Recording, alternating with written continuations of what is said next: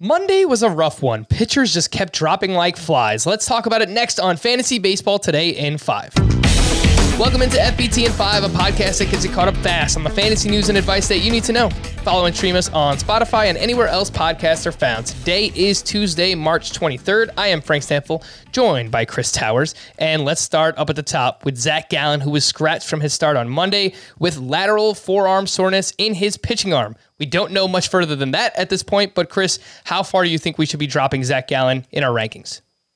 Uh, he should be dropping a decent amount, but I don't want to say it's a it's a skies falling situation. I have him down at 26 at starting pitcher. I think he was 13 before this, but had been moving down. Uh, he actually might have been like 16 or 17 before this because there were concerns about Zac Gallen's uh, innings potential and his workload this season anyway. So, you know, moving him down to 26, that moves him past to steady, kind of boring guys and Jose Berrios and Zack Wheeler and just ahead of Charlie Morton, Chris Paddack, Jesus Luzardo, Sixto Sanchez, guys who have uh, you know their own injury or workload concerns as well. Right now, it doesn't seem like this is a particularly serious injury, but you know he's hurt right now, and that's always when it, it's riskiest to draft a pitcher. But if he falls outside of the top 100, uh, I'll, I'll be glad to to scoop up Zac Gallen. Yep, I draft Zac Gallen all the way down to SP thirty one in my rankings, and honestly, I can't tell you Scaredy if, cat. if that's the right range to be in. Yeah, but no, I, it's, it's impossible to know right now. I put him right in that same range as Sonny Gray, who's dealing with an injury himself. So we'll wait for more news on Zac Gallen. But if you're drafting Yep. now, I think you have to let him fall a couple of rounds from where he was being drafted before. Let's look at some closers. Kirby Yates, or we're supposed to be closers. Uh, Kirby Yates with the Toronto Blue Jays is dealing with a flexor pronator strain, and he will miss a few weeks. He also had surgery last season to remove bone chips in his elbow. Chris, who is the next man up there for the Toronto Blue Jays for saves?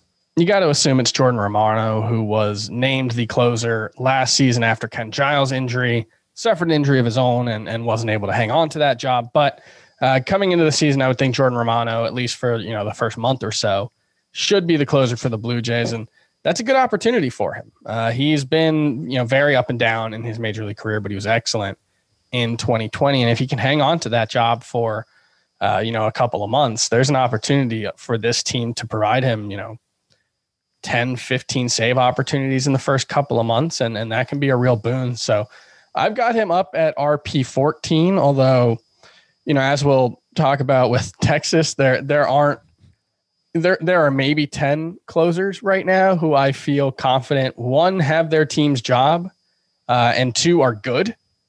So it, it's it's a pretty barren position right now, and I'm not particularly excited about anyone. But Romano, uh, if I can get him around 170, 180, I, I think that's okay. Jordan Romano last year for the Blue Jays, he did pick up two saves with the team and had a 1.23 ERA, 0.89 whip with nearly 13 strikeouts per nine. So he was electric on the mound. Again, the name there to remember is Jordan Romano. You alluded to it, Chris, but Jose Leclerc will miss an extended period of time with elbow soreness. He was expected to be the closer for the Texas Rangers. We find ourselves in an interesting predicament here where we need to choose oh. between Matt Bush and Ian Kennedy. So flip a coin, Chris. Which one do you like? yeah, interesting's a word for it. Uh, I, don't, I don't know if I would actually say it's all that interesting because I think the most likely outcome is neither of those guys is all that good, and neither of them is able to hold on to the job either way.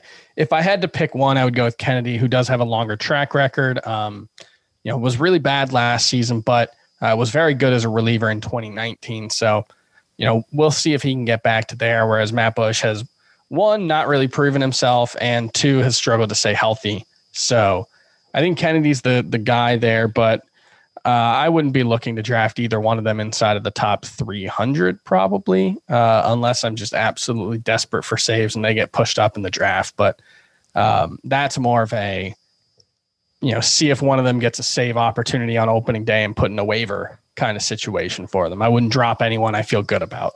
Yep. If you play in a deeper roto or head to head categories league and you're just speculating on saves and you've if you've already had your draft, go out and add Either one, add both if you have bench spots just to see yeah. who gets that first save for the Texas Rangers. For more extensive fantasy baseball coverage, listen to the Fantasy Baseball Today podcast on Spotify, Apple Podcast, Stitcher, your smart speakers, or anywhere else podcasts are found. And thanks for listening to Fantasy Baseball Today in 5. This is your audio outlet for fantasy news and advice in just five minutes. If you enjoyed the pod, please leave a five star review on Apple. We'll be back again tomorrow morning. Bye bye.